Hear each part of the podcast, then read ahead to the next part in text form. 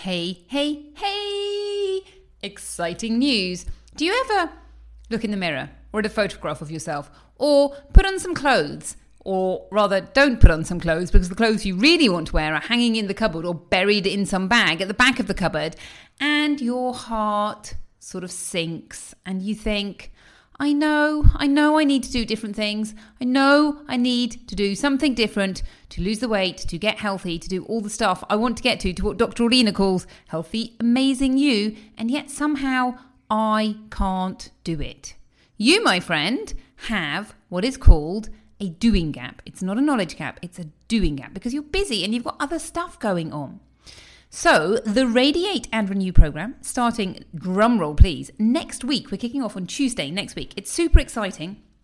You will learn to do four small but mighty habits that you are going to enjoy, and it's going to be easy. Now, the idea of this, there's two ideas behind it. Number one, you do the habits. In a year's time, you've still got the habits, and they really have moved the needle. You know, you're really doing things slightly differently. But also, once you start doing things differently, you realize that you can carry on doing things differently. And so you might decide, hey, I'm going to do the reboot, or I'm going to do something else. And I'm really going to get to the bottom of this goal. I'm going to reach my goal. So if you are interested, if you'd like some help and support, Radiate and Renew starts on Tuesday. I will leave the link in the show notes.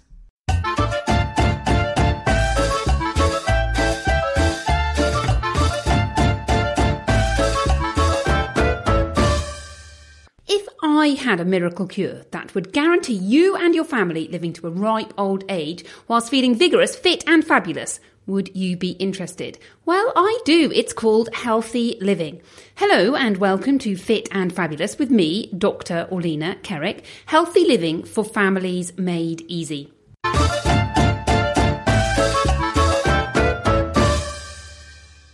Good morning, good morning. Before we dive into today's episode, I have decided to do some group coaching, some free group coaching on Wednesday, the 29th of September at 3.15 Central European time. So that is 9.15 a.m. if you are on the eastern coast of the United States. So if you're interested in finding out about what it's like to be coached, then save the date. I will tell you more about it next week. Okay, let's get on with today's episode. Hello and welcome to Fit and Fabulous with me, Dr. Lena Kerek. I hope that you are feeling amazing today. I am feeling super, super amazing today, and I will explain why in a little bit.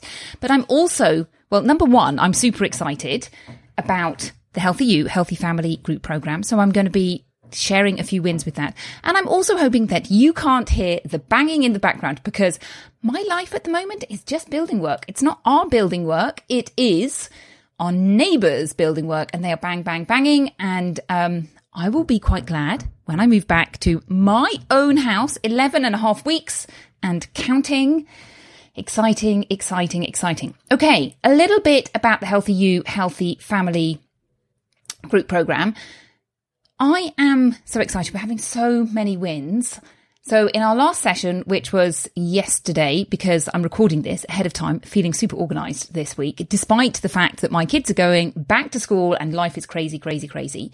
So a few wins that we have had. Katie has started water aerobics and she is going to go twice a week. Jessica has owned I'm worth the investment. Cara has had some golden learning opportunities. And if you don't know what golden learning opportunities are, they are when life doesn't go quite according to plan, what can I learn from it? Um, Angela has been listening to that voice or that feeling, that sensation which says, I'm feeling full. And she's been working on emotional wellness. Leah is going to be playing tennis this weekend, which is her light me up exercise that she hasn't done for ages. Um, so that is super exciting. Also, I have to read out what Leah said um, in our celebrations and wins group. She said, Yay, feeling super positive after my onboarding session with Dr. O yesterday. I came away with so much useful advice that I could implement immediately. Um, and I'm not going to read all of it. It goes on, but she basically says, I feel like a new woman. She had a good night's sleep and she says, I I feel like a new woman, so I had to steal a minute to share this not so small triumph. So congratulations, Leah. Congratulations, everybody who is turning up and doing the work and transforming themselves to the healthiest, amazing them in a way that is easy and fun. So if you're interested in joining right now, I still have scholarship. I four, uh, excuse me, four scholarship places and they will be available until the end of September. After September, beginning of October, I'm going to be putting the price up. So just to be clear, the scholarship is not free, but it is a reduced price. And if you're interested in finding out more, then contact me, Orlena at drorlena.com, and we have to have a chat and make sure that this is a good fit for you, make sure you're a good fit for it. Now, coming out of the sessions that we've been doing or some of the things that have been turning up, today what I want to talk about is limits and forbidding yourself to eat things and how you have a structure to your life. So, this came about because somebody in the group said, you know, I really like to have structure. I like to have a list of what I'm eating and what I'm not eating. And that works really well for me. Now, as a side note, I would say if you know that something works well for you, then go with it. If you know that's the way you work, then that is self-awareness and and run with it. Now, that doesn't work for everyone and that's perfectly fine. It's about finding what works for you. But this idea of having structure brings up this idea of limits and how we can structure our lives in such a way that we're not forbidding ourselves and making it really difficult for ourselves to eat something. Let me explain.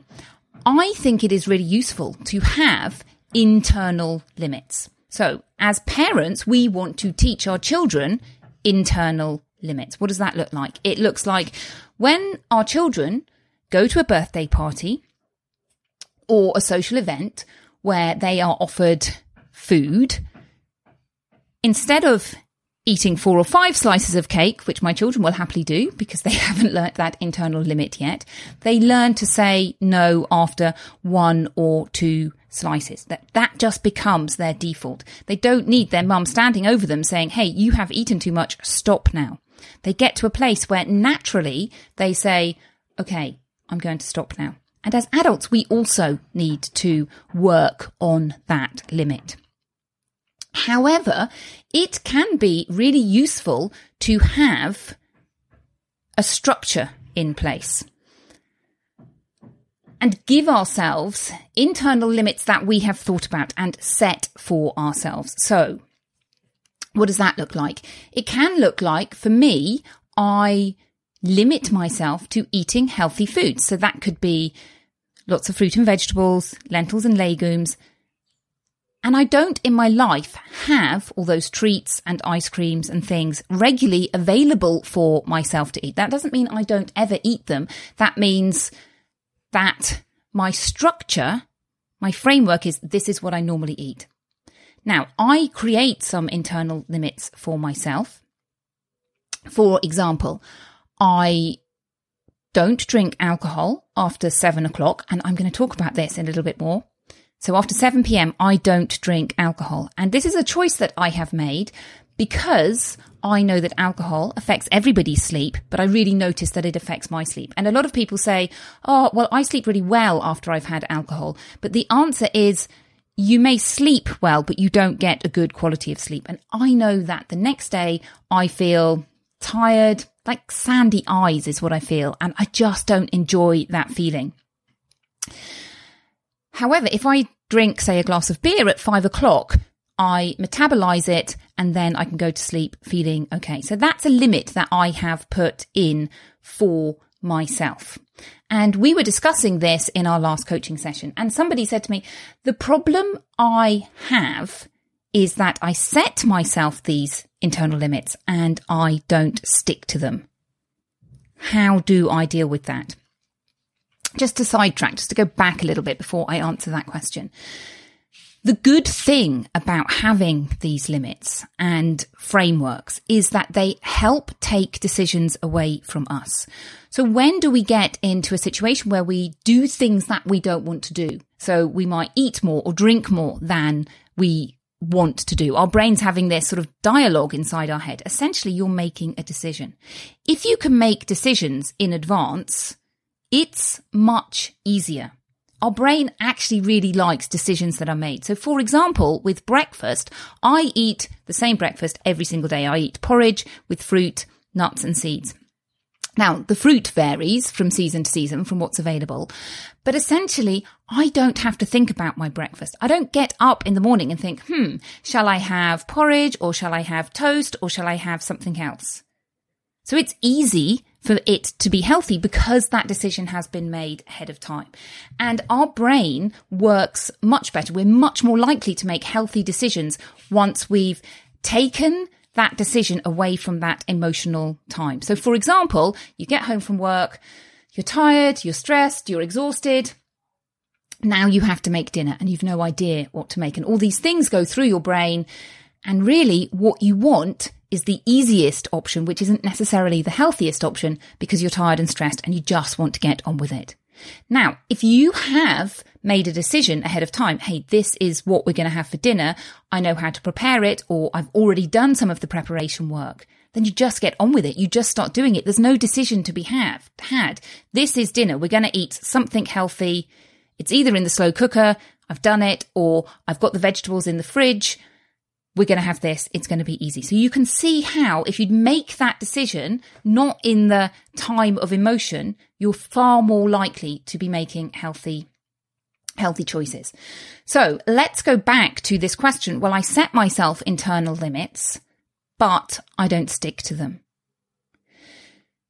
So the big question then is, are you permitting yourself to eat that food? So this is an example when somebody is after dinner eating lots of sweets and treats and candy that she doesn't want to eat. So are you permitting yourself to eat that food? And the answer is really no, I'm not. So I'm having this internal struggle inside my head. Part of my brain is going, I'm going to eat this food. I'm entitled to eat this food. I want to eat this food. I'm going to eat it. And the other part of your brain is going, it's not good for you. It's bad. Don't eat it. And so there's this internal conflict going on. And where you want to get to is I give myself permission to eat that food, but I choose not to. Now, that doesn't mean to say that you always have to choose not to. Sometimes you can choose to eat that food. But where you want to be is in a place where you fully understand what choice you are making. You're not really making a choice about eating the food or not eating the food. If you take a step back, you're making a bigger choice. You're making a choice about, I want to feel healthy. I want to feel amazing. I want to be my healthiest self. So I choose not to eat that candy because I know that that isn't helping me get to where I want to get to. On the other hand, if I do eat the candy, I am choosing to feel tired, to continue to be overweight, to not have lots of energy, to not have my healthiest life. So when you're in that situation, which of those two are you choosing? So it feels like you're choosing to eat something or not to choo- not choosing not to eat something, but really you're making a bigger choice. So give yourself permission to eat it it's not forbidden. It's not like you never have to eat it. But you choose whether to or not. And you may choose that on a daily basis.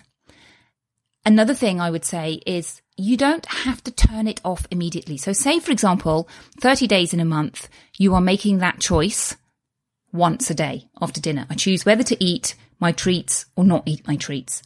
And it may start off with every single day, this is what I'm eating, 30 days out of 30. Then I'm going to go to one day a month. I'm going to choose not to. That's 29 out of 30. And then I'm going to go to 28 days out of 30.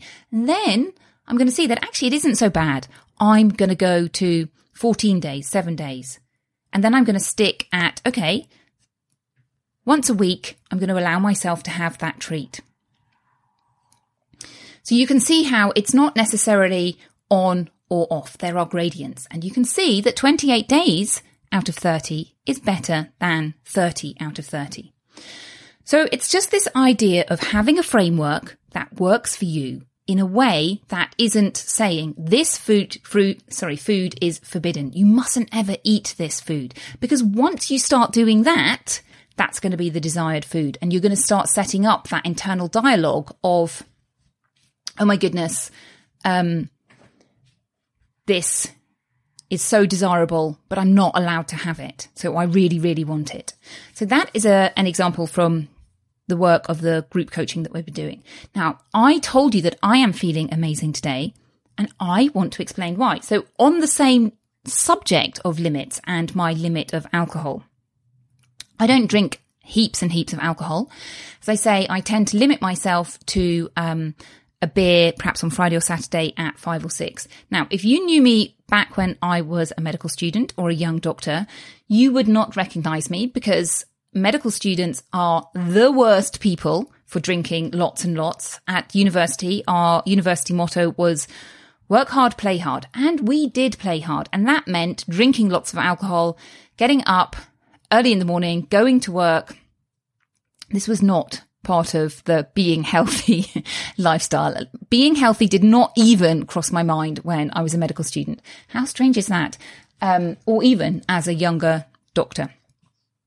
So as I say, I have this limit that I don't drink after seven o'clock, but sometimes I choose to ignore that limit and drink after seven o'clock.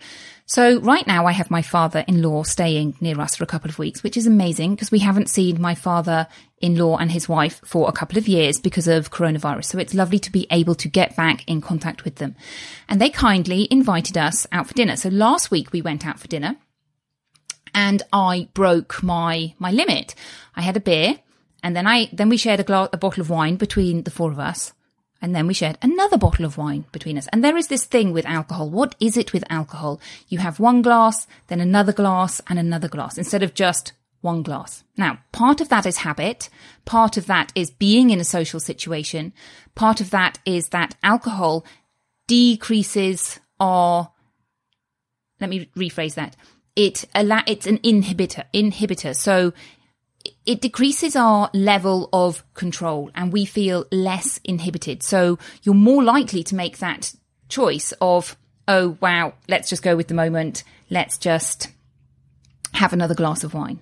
So last week i drank that much and felt tired and horrible with that kind of stingy eye thing that I get and really just thought, why do I do this? Why do I do this to myself? I've been in this situation before, particularly in social situations where I kind of don't really want to drink, but somehow I go along with it and find myself drinking. And I'm sure I'm not alone with this. I'm sure that a lot of people can relate to this social idea of, you know, I need to have a glass of wine in this particular situation. So this week, my father-in-law kindly invited us to another restaurant and this was a Michelin star restaurant. This is a super special, this is a treat for us to go to. Well, going to any restaurant is a treat, but this is like a level up. So here's me thinking, okay, we're going to this restaurant. What am I going to do? I don't want to feel tired and groggy the next day. I don't want to feel that feeling in my body. I really enjoy when I wake up feeling on top of the world and thinking, yep, I'm going to bound out of bed and grasp the day with everything I've got.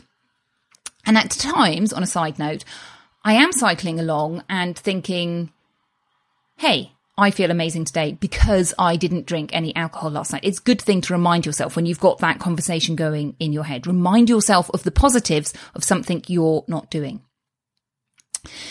So I decided to have a think about what I was going to do. And this is the kind of thought that goes through my brain. When I drink alcohol, it's because I want a special drink. So I don't really want to drink. I don't like sweet drinks. I don't want to drink Coca Cola or fizzy drinks because they just basically put loads of sugar in those drinks.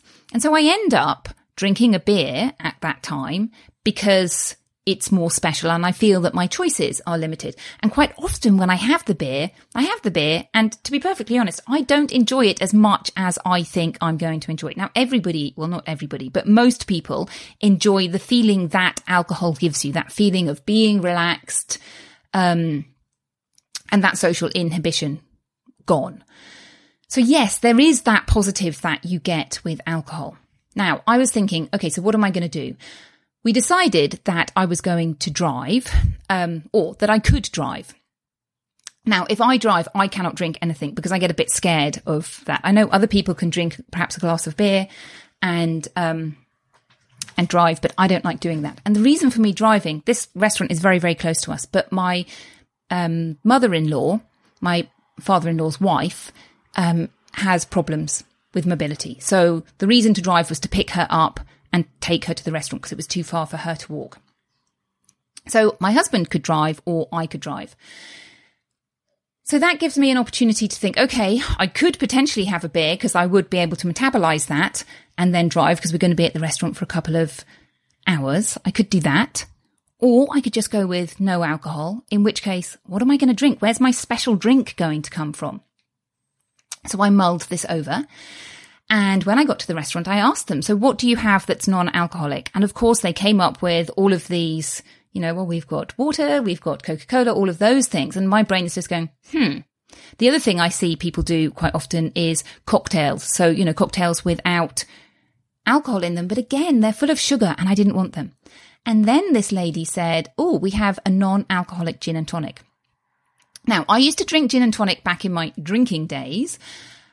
But at the moment, I'm kind of scared of gin and tonic because it's such a strong alcohol um, and quite delicious. So a non-alcoholic gin and tonic sounded appealing. I'm like, okay, I'm going to give this non-alcoholic gin and tonic a go and let's see how that goes. Now, it was absolutely delicious. I asked her what it was. She said it was Tanqueray zero zero. I had no idea what Tanqueray was. Um, my husband said, that's Amy Winehouse's drink. That's what she used to drink. She sings about it in one of her songs. So apparently Tanqueray is like the world's biggest gin. Um, it was delicious. So I really recommend trying it and trying the non-alcoholic versions of things. Now I have tried non-alcoholic beer and it always just tastes chemical and horrible to me. Um, and I don't enjoy the non-alcoholic beers that I have tried. Now I was talking about non-alcoholic drinks to Jessica, who is in the group, and she is going to be experimenting with different botanicals, non-alcoholic botanicals. So, Jessica, if you are listening to this, I want to find out what, you know, when you do your drinks, share with us and tell us your success stories. I definitely recommend the non-alcoholic gin. It was fabulous. So I had non-alcoholic gin, water, and then some fizzy water. We have a drink here called Vichy Catalan, which has got um, sort of minerals in it and it's got quite a sort of bicarby taste, which I enjoy. But that leaves me having a social situation without that social inhibition, that relaxing feeling of alcohol. Now, actually, I found that perfectly okay. But there is one thing, and it's tiredness levels. So I normally go to bed at 10.30 and I feel myself beginning to get tired. And I think what alcohol does is it just masks that. It gives you a little bit of energy so that you don't feel tired. So we had a beautiful meal this um, at the Michelin star restaurant. Absolutely beautiful, amazing. What we call uh, pica pica, so a taster menu basically of different things. The fish one, it was amazing, absolutely beautiful. But we ate very late, so much much later than I would. And I did wake up in the night feeling thirsty, clearly not as a result of alcohol. Um, but it did disturb my sleep, and I did wake up. We went to bed an hour later than I normally would. I woke up this morning feeling tired. I didn't jump out of bed doing my seven minute workout. My children all told me I was lazy. So thanks. I've got a team behind me who um, helping me keep going. But I didn't do it and I didn't go cycling this morning because it was raining. Normally I cycle the kids to school, but today it was chucking down. We had to go in the car. But right now, I feel much better not having done any exercise, feeling a little bit full still from the meal that I had yesterday. But much better than I would have if I had drunk any alcohol. So for that, I am super grateful and I'm proud of myself for going through that experience and thinking, hey, what's it like to go to this amazing restaurant and not drink alcohol? So just a few other thoughts that I think are connected to this. Number one, for me, ideally, going out for lunch would be great. So if I could do that big meal at lunchtime, that would be perfect because that gives my body a bit of time to digest the food. I would probably then skip dinner as well because I wouldn't need all of that. So eating right before bedtime is not great. But if you are eating out, try and stick to your routine. Now, it's not possible for me to do that right now because I've got children. Restaurants aren't open at the time I eat. I normally eat at five or six o'clock in the evening and restaurants here don't open till 8.30. But if you're in a big city, perhaps you can do that. If your eating time is normally six o'clock, perhaps there is somewhere open at six o'clock and you can eat earlier. So yes, try and stick to your routine as much as possible. So I think for me, the reason I felt tired was just because it was late and I was eating late and going to bed late. But my message to you is try it, give it a go and see how it goes. So amazing things. Think about your own internal limits and how you stick to them. And if you're not sticking to your internal limits, why aren't you sticking to them? Okay, as I say, if you are interested in joining the Healthy You, Healthy Family group program to create the healthiest version of you in a way that is easy and fun and having the support that you need, then get in contact and we will chat. I will see you next week. Have a fabulous week. Bye bye.